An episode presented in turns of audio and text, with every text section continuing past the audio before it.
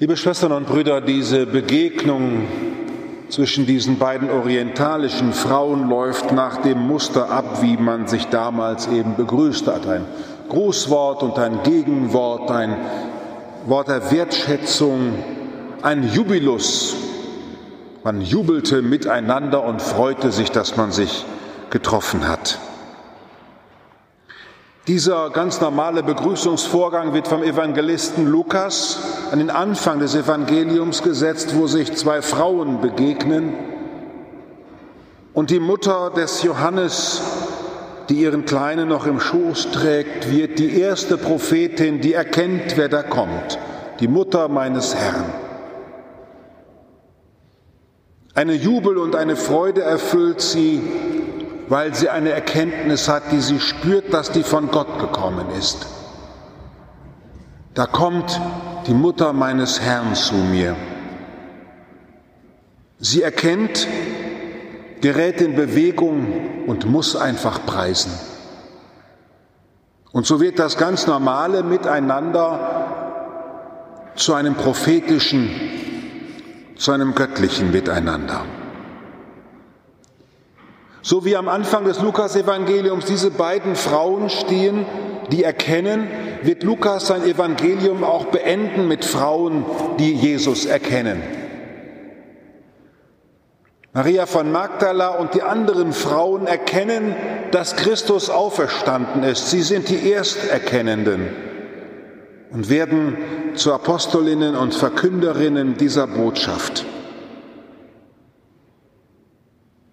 Wenn sich das nicht so zeitgeistig anhören würde, würde man jetzt von Frauenpower sprechen.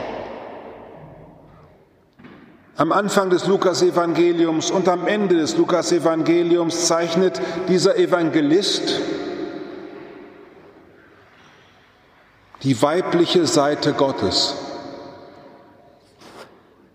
Denn Gott, so verkündet Lukas in seinem Evangelium und er wird Jesus dann so zeichnen, ist der durch und durch zugewandte Gott. Ein Gott, der allen Grund hätte, sich mit Abscheu abzuwenden von seiner Schöpfung und seinen Geschöpfen, der allen Grund hätte, die Welt aufzugeben. Lukas, der Arzt, verkündet, nein, dieser Gott ist ein zugewandter Gott, ein Gott, der sich zuwendet. Und in der Zuwendung von Maria und Elisabeth erkennt Lukas eine Botschaft, ja, da spielt sich das unter Menschen ab, was Gott eigentlich wesenhaft ist. Sich auf den Weg machen durch den Dornwald der Welt,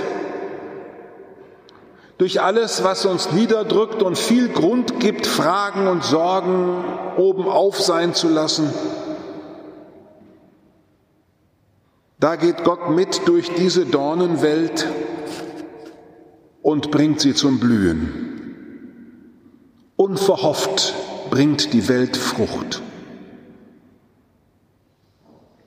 Dass die Kirche, liebe Schwestern und Brüder, über zwei Jahrtausende die Jungfrauenschaft Mariens als das Zeichen Gottes hält,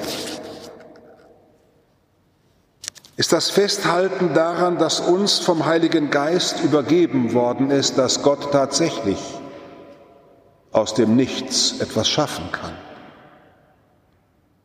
Wie aus dem Grab den Auferstandenen zu gebären, aus dem Schoß der dem Tode verfallenen Mutter Erde, kommt der Auferstandene und ist der Anfang der Heilung aller Schöpfung und ihr Neubeginn. So kommt er auch in den Schoß der Jungfrau. Von Menschen unausdenkbar und nicht als Folge des Natürlichen, sondern als Folge des Willens Gottes, sich unbedingt zuwenden zu wollen. Lass dein Angesicht über uns leuchten, o Herr, hat der Antwortpsalm gesungen. Und wir singen im, im Blick auf das Antlitz Christi, und dem Hören der Botschaft des Ikonenmalers Lukas, dass wir nicht nur sagen, lass dein Angesicht über uns leuchten, nein Herr, in der Taufe hast du uns dein Antlitz so eingeprägt, dass du aus uns heraus auferstehend in die Welt strahlst. Merken Sie, wie Christus aus ihrem Herzensgrund heraus die Welt anstrahlt.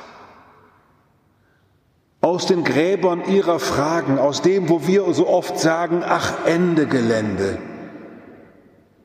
geht nicht mehr. Wie ein trockener Schoß. Da schafft Gott Möglichkeiten neuen Anfangs. Das Lukas-Evangelium ist voll davon. Der Hebräerbrief, kundig der Botschaft des ersten Bundes, zitiert ein Psalmwort. Bei seinem Eintritt in die Welt spricht Christus, Schlacht- und Speiseopfer hast du nicht gefordert, aber du hast mir einen Leib bereitet. An Brand- und Sündopfern hast du kein Gefallen. Da sagte ich, siehe, ich komme, um deinen Willen Gott zu tun.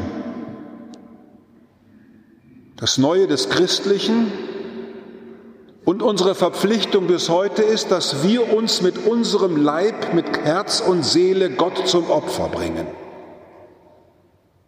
Und auch wenn es Sie gerade mal so schaudern sollte, das ist doch das, wonach die Seele eigentlich strebt.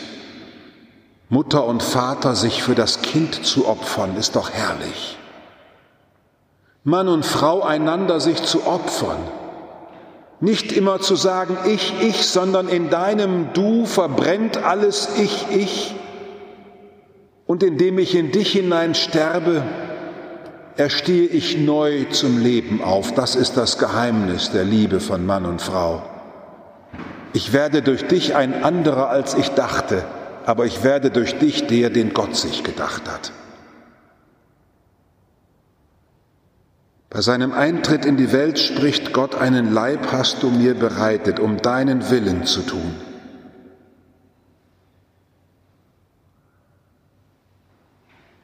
Liebe Schwestern und Brüder, im Weg auf die Feier der Geburt Jesu Christi an Weihnachten halten wir an diesem Abend noch einmal inne, damit uns das Geheimnis nicht entgleitet und wir vielleicht an Weihnachten vorbei Weihnachten feiern.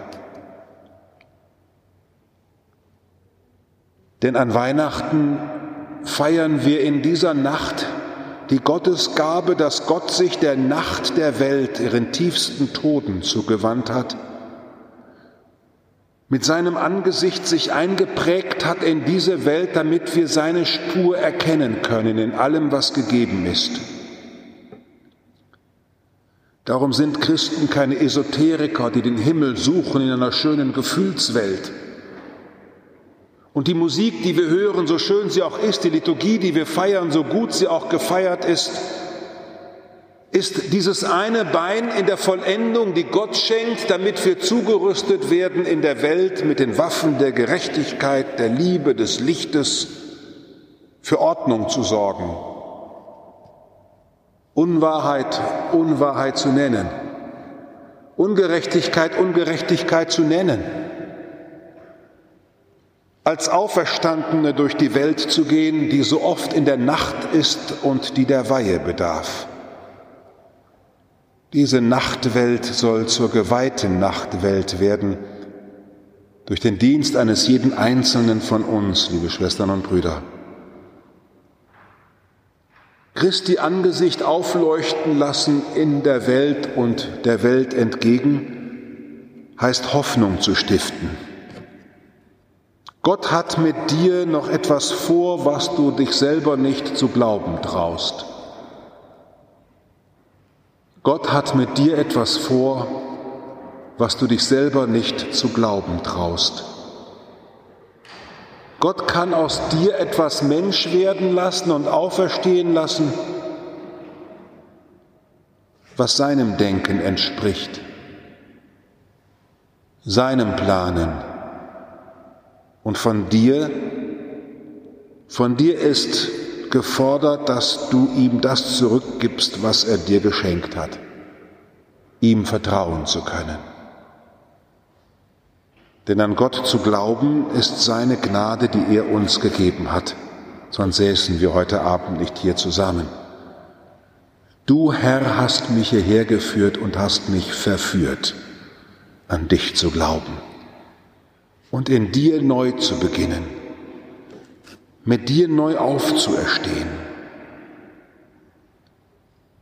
Hören wir neu wieder in diesen letzten Adventstagen, wie Gottes Ruf immer neu an uns ergeht. Der Herr ist mit dir. Könnten wir das mal uns vereinbaren, dass Sie jetzt jeden Morgen aus dem Haus gehen und einmal so sagen, der Herr ist mit mir. So, wenn Sie zum Doktor gehen, so ins Sprechzimmer sitzen müssen. Der Herr ist mit mir. Merken Sie, das sind wir gar nicht gewohnt. In der Kirche geht das so, aber wenn wir dann morgen früh wieder ins Büro müssen, der Herr ist mit mir. Der schaut mir über die Schultern. Der hilft mir sprechen. Und dann kann etwas geschehen, was wie die Zeugung ist eines neuen Lebens, einer neuen Idee. Etwas Unausdenkbares geschieht. Das wünsche ich ehrlich gesagt der Kirche, von der ich nicht glaube, dass uns noch eine Konferenz mehr einen Schritt nach vorne bringt aber von der ich durchaus glaube, dass je mehr wir uns vertiefen in die Gegenwart des Geheimnisses Christi, dass wir auferstehen werden zu neuen Wegen, die eben nicht wir uns ausgedacht haben. Das erbitte ich auch für den Kapuzinerorden, der gerade so für sich fragt, mein Gott, wo soll das jetzt alles landen? In Deutschland. Wie geht das mit diesem franziskanischen Ideal? Und das frage ich mich auch, wie das geht mit der Kirche, die weitergeht. In den letzten zwei Wochen waren zwei Menschen da, über 40, die beide den Wunsch hatten, ich will getauft werden. Ich will nächstes Jahr anfangen, dann sonntagsabends hier vier, fünf Leute zu sammeln, die dann die beiden vorbereiten. Da bin ich mal gespannt, ob ihr bereit seid. Oder ob ihr sagt, nee, also mit mir nicht, nee, ich kann das nicht. Dafür gibt es ja Priester, Theologen oder so Ausgebildete, ich weiß nicht was. Dann würde meine Antwort sein, nein. Der Herr ist doch mit euch. Traut es euch zu glauben, dass wir gesandt sind in dieser Welt als Königinnen und Könige, Prophetinnen und Propheten, Priesterinnen und Priester, dieser Welt das Wort zu sagen, auf das sie wartet. Und ich kann Geschichten erzählen, und hier sind einige, die ich auch kenne, die das auch können. Wenn man dann wirklich mal im Kollegenkreis so nach einer Stunde sagt, Entschuldigung, worüber reden wir hier gerade eigentlich?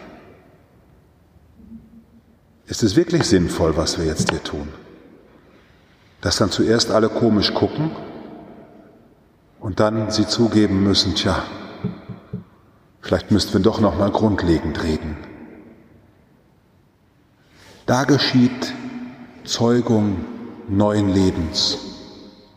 Da ist ein neuer Anfang möglich und eine Auferstehung, die uns aus den Gräbern des sinnlosen Miteinanders und sinnlosen Planens und sinnlosen Zeitverschwendens hinausführt, um zu wirklichem Leben zu kommen. Gesegnet bist du unter den Menschen. Gesegnet ist die Frucht deines Lebens. Dann bringt mal schön Frucht. Und seht zu, dass in der Nacht dieser Welt Weihnachten wird. Und Menschen, die nicht mehr hoffen können, Engel singen hören. Und Menschen, die untergehen vor lauter Streit und Sorgengedanken hören Frieden auf Erden. Du bist ein Mensch von Gottes Gnaden. Amen.